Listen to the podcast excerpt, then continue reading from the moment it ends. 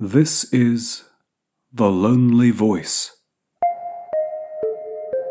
Short stories spoken aloud. Fellowship by Franz Kafka.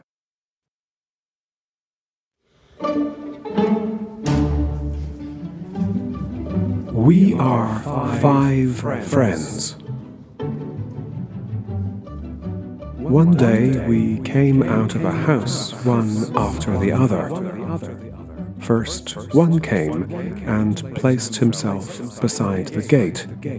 Then the second came, or rather, he glided through the gate like a little ball of quicksilver and placed himself near the first one. Then came the third, then the fourth, then the fifth. Finally, we all stood in a row. People began to notice us. They pointed at us and said, Those five just came out of that house. Since then, we have been living together. It would be a peaceful life if it weren't for a sixth one continually trying to interfere. He doesn't do us any harm, but he annoys us, and that is harm enough. Why does he intrude where he is not wanted? We don't know him and don't want him to join us.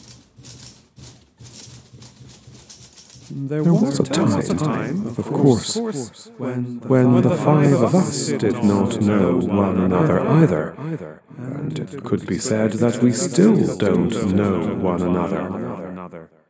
But what is possible and can be tolerated by the five of us is not possible and cannot be tolerated with this sixth one. In any case, we are five and don't want to be six. And what is the point of this continual being together, anyhow?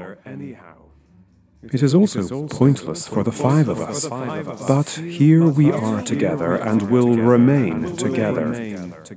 A new combination, however, we do not want, just because of our experiences. But how is one to make all this clear to the sixth one?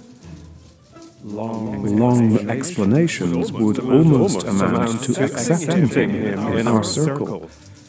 So we prefer not to explain and not to accept him. No matter how he pouts his lips, we push him away with our elbows. But however much we push him away, back, he comes.